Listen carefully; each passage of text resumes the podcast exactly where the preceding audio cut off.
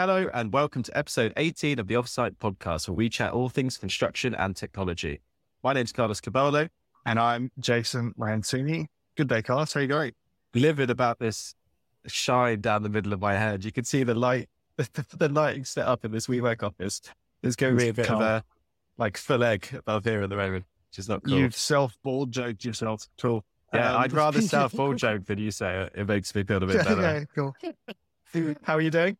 Yeah, I'm good. I'm good. We, uh, as you know, we've got a couple of new starters joining the team here, and um, one of the things that we do whenever we post a, a, job listing is we have like a bunch of questions, and one of them is to um, tell us a one-liner that we wouldn't have seen on like the first page of Google. Yeah, and there's one that I saw the other day when we were reviewing candidates that's had me like laughing whenever I think about it.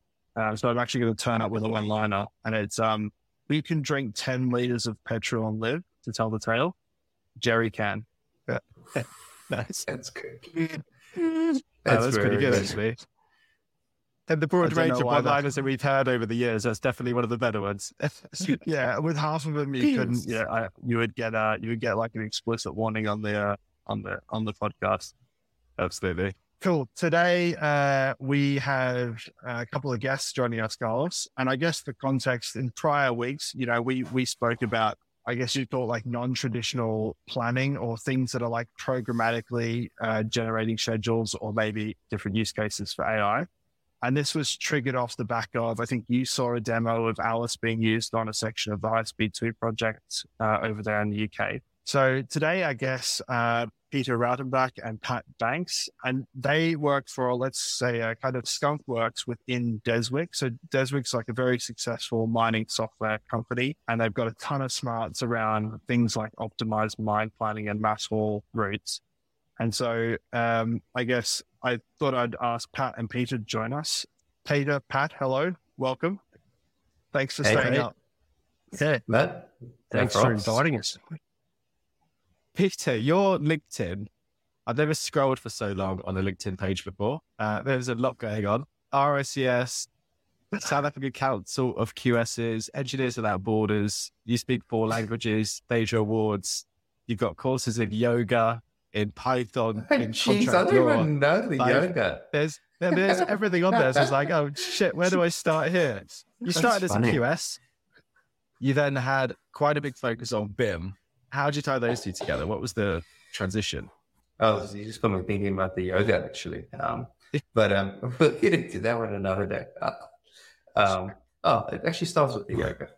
I, I was. I, was... I want to hear this now. yeah. I was, you want to uh... see proof as well? Show us. um, I was um, I was working in Australia. I was working for a mining company, um, and I got married, and my wife and I were like, "Oh, let's go, let's go traveling for a year before you know life gets too serious." So we went traveling for a year, and we started with a yoga course in Dresden, which I thought would be easy, but it ended up being really intense. It was this like master yoga teacher called Nikki Knopf, who just like I've never done anything so hard in my life but it was it was quite good. And that was the start of it. And anyway, after the yoga course um, and the traveling for a year, I came back to Australia and I didn't have um, didn't have uh, work, and um, I ended up getting a job with a contractor in Central Queensland, doing a ten on four or five roster as their commercial manager, and um, it was a really tough job and um, it was just planes every day, and it was you know it was it was rough as guts, and it was war, and I was putting in all these claims, and often you you know have to share extension of time in your claims, and you know causation and all of that, and they would just look at my P6 schedules and Excel and say, so what? Go away. Um, and then one of the engineers on our side was pretty good at 3D models and Navisworks, and we started time lapsing what had happened with access issues and stuff. And then suddenly uh, I started winning these claims, which was good. So we got some money. But then also the, the, the fitters on site and the electricians and they got really interested in these models and they'd be sitting in my side office in the mornings being like, hey, um, can we get access there? And the electrician would be like, no, you know, forget that. You're not going in there. We're in there today. And I was like, oh, this is magic. Somebody's actually listening to a plan for once, you know, and, and, and And I was actually struggling with the claims because we never did what we said we were going to do.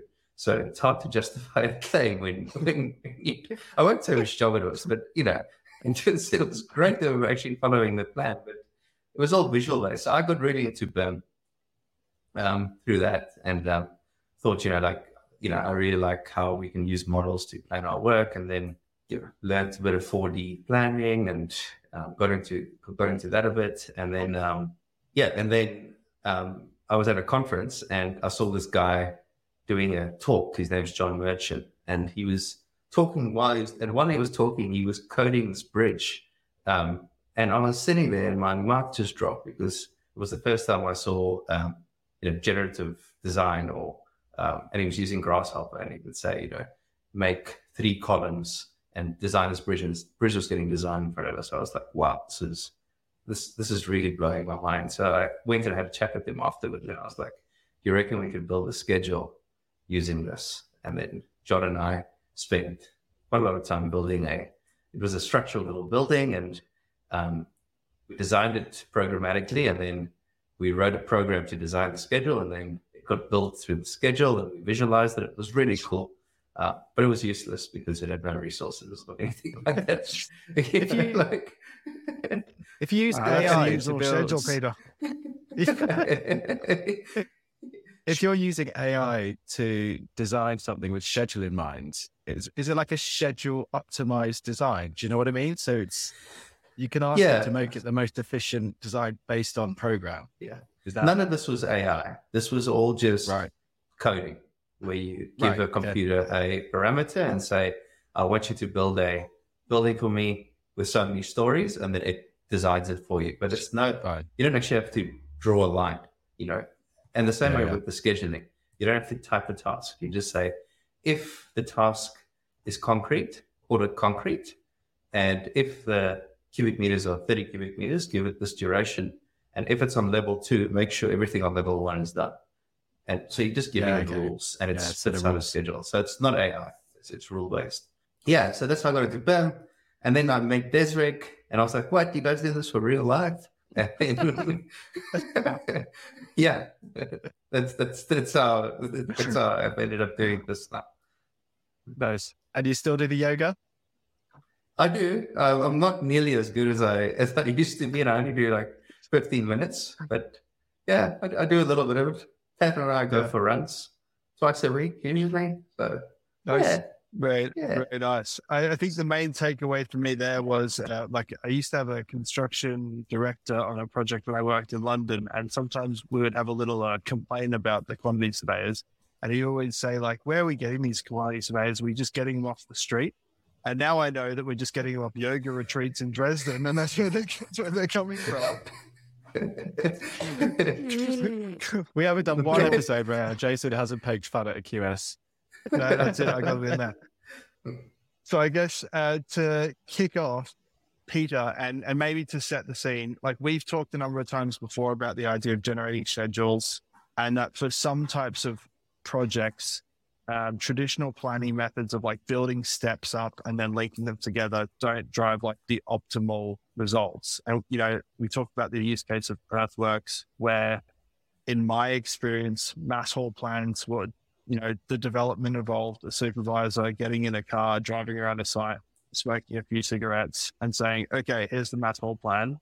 And so, I guess to maybe start, set the scene, and and give give some uh, a way to get into the context of a use case.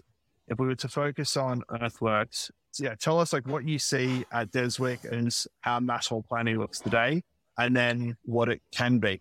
I guess you know to set set the context, we we didn't start realizing what a problem mass haul was until we got to site with our clients. Um, to be honest, it wasn't the first thing that we that we that we approached, and um, because it's it's a little bit different in construction to mining as well. Um, it's quite intricate in construction compared to mining. I guess Pat can jump in there, but what what we found is that we often find that there's a problem with quantification, quantifying the job as a start. Like a lot of our clients, the um, supervisors and engineers on site aren't aware of what their current quantities are.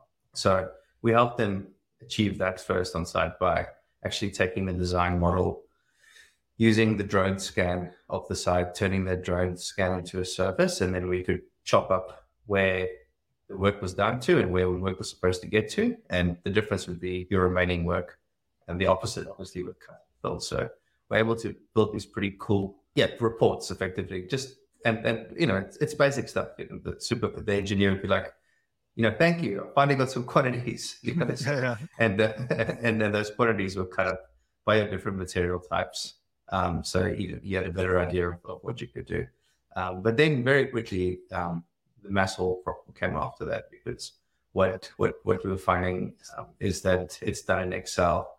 It's really slow. Um, people, you know, they sit there with this sheet, and if it's a big job, hundreds of hundreds of rows and hundreds of columns of the same thing, and they're trying to make it go from top left to bottom right because theoretically yeah, yeah. that should be the least hole, but then they're gonna get stuck because I've already filled that fill with other dirt, and they're like, "Oh damn, where am I gonna find like some cuts yeah, yeah. for this fill or the opposite?" And then you got to start again. It was quite a painful process, and yeah, I guess what we found was that they often mass doesn't get done a lot on projects by our clients, and it kind of ends up being the supervisor driving around doing it on the back of the cigarette box or in, in PowerPoint. So yeah, um, yeah, yeah. So that that was kind of the how we got there and how we solved it. And in mining, we do solve similar problems, but this one was a little bit unique. And and Pat can probably talk about that because he wrote a lot of the code. Yeah, well, um, basically, what we do in mining is we we we it's a it's a slightly different problem because you've got a lot of materials in a tight space that um, very constrained by what you call your cut sheet, where you've got to dig it up because you're digging up something that's valuable, and then you've got to put it somewhere because you're putting either you're dumping your waste somewhere, and you might have to be careful about your waste materials um, because they might be acid forming, need capping or something yep. like that. But it's very constrained on the cut schedule, which is in mining, the mining schedule where you're targeting uh, valuable material to send to market on a ship. But when we get to the mass haul problem in civil, it's not driven so much by that, but more by practicality. And what we were able to do is take some optimization knowledge we have on a differently framed scheduling problem and then pull it back out, take the time element out of it and more optimize where material goes in a global scale and then start scheduling at that point because that, that more suits a, a surface based, infrastructure based problem. It's super interesting. I've not really thought of it like that. So I guess if I was to uh, try and state back to you, what you're saying is like in a, in a, in a mining scenario, you've got this uh, cut schedule where you're constrained by what you've got like more fixed constraints on this material ends up here, this material ends up here, this material ends up here. But in the construction scenario, you've got it's coming from here, it needs to go here, but but you're almost like balancing. You've got more unknowns, maybe. Is that a yeah? Yeah, well, they're, they're different unknowns, and the, the constraints in mining are a lot of vertical stacking constraints where you're digging, say, um, a medium-sized open pit might be a couple of hundred meters deep, and you've got ten meter benches, so you've got a couple of dozen benches that yes. you have to basically take off one at a time with maybe a, a, one or two bench overlap. You might have three open benches at once. But when you're looking at a, a, a big surface infrastructure problem, you've only got one or two materials, maybe three yep. materials ever open at once. And you can you can do this over the whole area of the project, whatever timing suits your um, your plan. You you know your optimal distribution of resources. You're not as constrained as mining. So we took we reversed the mining problem. We said, well, what would we do if we could get access to all these surface areas at once and try and distribute materially more cost effectively? Yeah, so that like lack of those constraints so that you could almost start anywhere and it's not stuff stuck beneath other stuff means not problems, as much.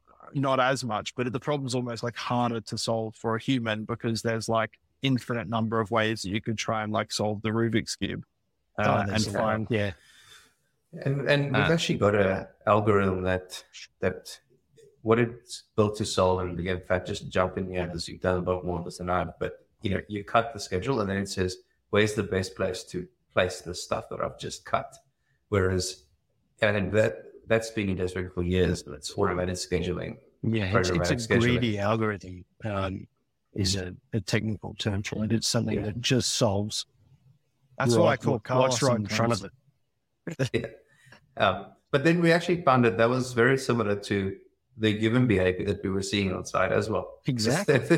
they were just you, the supervisor driving around in Utes doing the same thing. It's like, how can I get out of this shift and just get to the next one?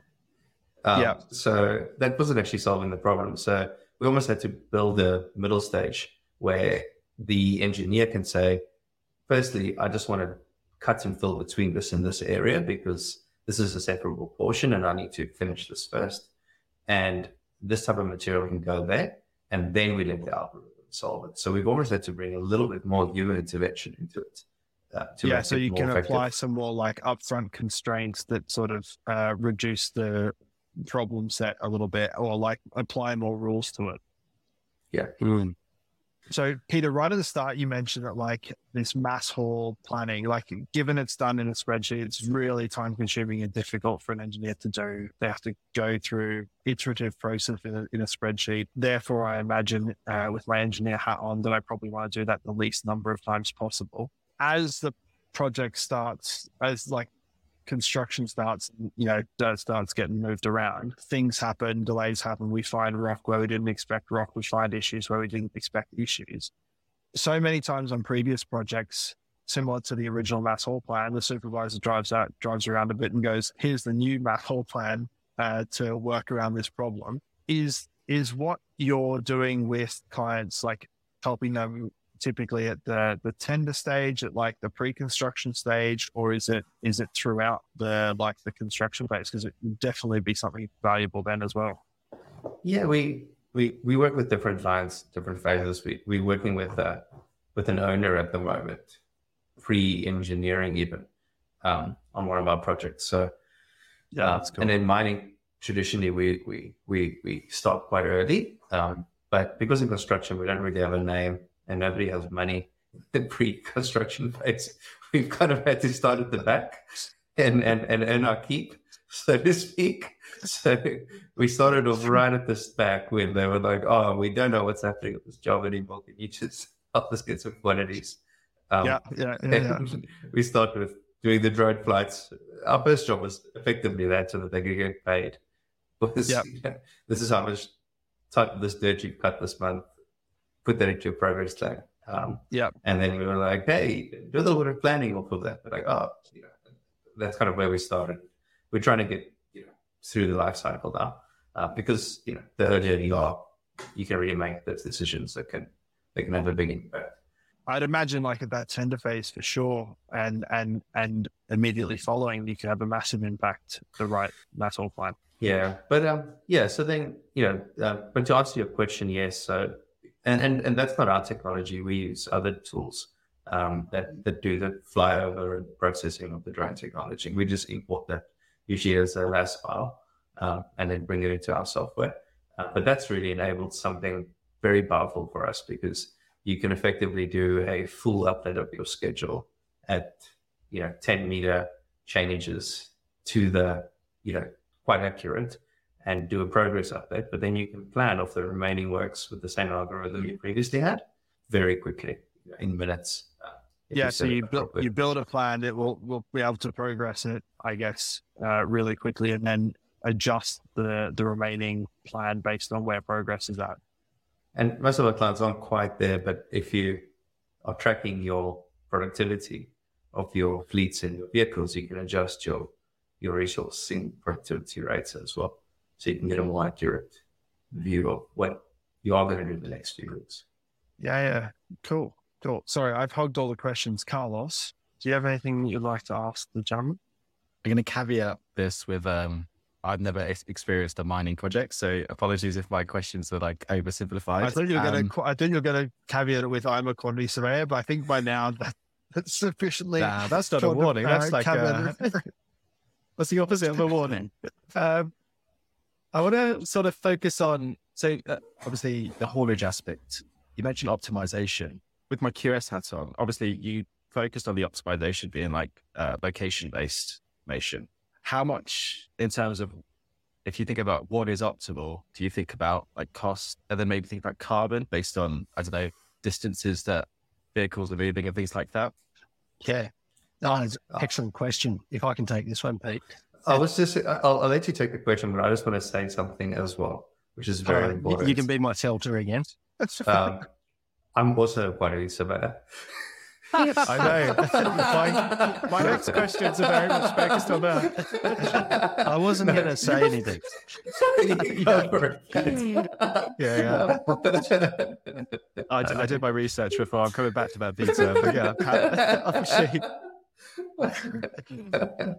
Okay, in terms of optimization, like we've got we've got a um, lot of history optimizing things, and we've had we've had plenty of discussions about what the word optimal even means. But in a mathematical term, it means you cannot do better.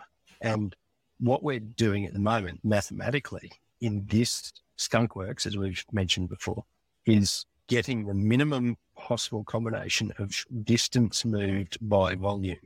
So at the moment, that's what we're optimizing. But what some of our other tools in mining that work in a different space in, in the mining scheduling, so that the stuff that is more based on the schedule and the excavation of benches and time periods, that looks at a few more parameters. So instead of multiplying distance by volume, we they are multiplying uh, fuel burn, cycle time, anything that contributes to your cost. So we're at the point of bringing those parameters into this um, approach to it at the moment. So we're we're going to be doing the same thing. So we we can calculate the fuel burn of a particular route um, based on its change in gradient, its distance, the the rim pull of the truck, the fuel consumption of the truck, and we can calculate that for any given haul.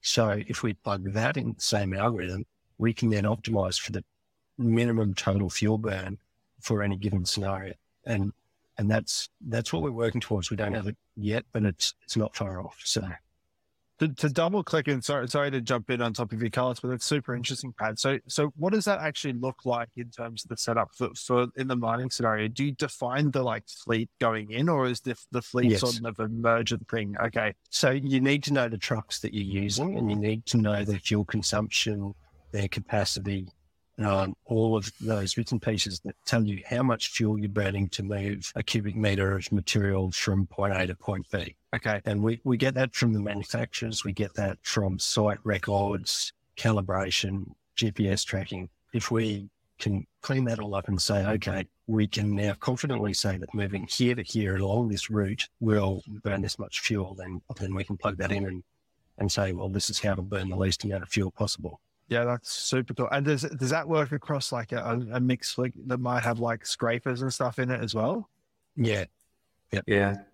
We, Wow, that's I- cool. Maybe just at the, we, we, we usually just start with the cat handbook because it's Yeah. quite readily available. Um, Yeah. But, but then. Yeah. Go for a pat. Pat doesn't I, believe uh, the numbers in the cat handbook, is what we. I, I don't believe the numbers in the cat handbook. I think they're a bit optimistic. So that's why we then then go back to site records and we calibrate on, on what actually happens. But I was also going to say our, our mining business is looking very heavily at electrification now, both electrified trucks or trolley assisted trucks. Um, Yes. So, you know, they're spending a lot of time on, on, on understanding that and developing technology to plan that better as well.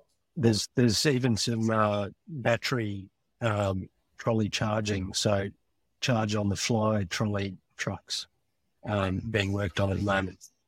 Pieter, do you see uh, in any of the like construction clients that you talk to uh, any real interest movement in any electrification of fleet for either on the biggest of projects? I haven't seen anything on electrification of fleets on the infrastructure projects, to be honest. Um, but I have had questions about carbon. I'm not sure if, you know, we're just missing it over here, but generally what I've seen is people just like reconciling fuel slips to try and report on carbon, but I haven't actually seen much carbon planning in the civil space, to be honest. And I've heard of people talk about, you know, using your cubic meters of dirt to your carbon planning, which I guess is a start, but ultimately, I think your mass haul drives it because it's the distance and the volumes that those trucks move and the gradients that they move them on that, that that's going to drive your carbon on a civil job. Yeah, Carlos, just jumping back to you because I, I, I know we've spoken about this before, and I, and I think you were going to ask a question about carbon as well, um, because the, there's a lot of uh, emphasis over there in the UK about planning for carbon and considering carbon in decisions about projects. And I actually had a conversation with a guy who got funding for a company that claims they can retrofit uh, batteries to these large haulage mining trucks. So he claimed it was the next wild thing. Uh, we'll see what happens to that soon. But that completely changes your drivers then, right? Because if suddenly fuel isn't the issue, you can completely spin the other two parameters, which is cost of program, and drive it in a completely different direction if doing double the distance in a truck doesn't no longer has a negative effect to an extent. You can then completely optimize in a different way. Yeah, definitely. Just on that point that you said, I, I, I said that I haven't seen much of real electrification stuff on the infrastructure side but I have seen a lot of that in mining.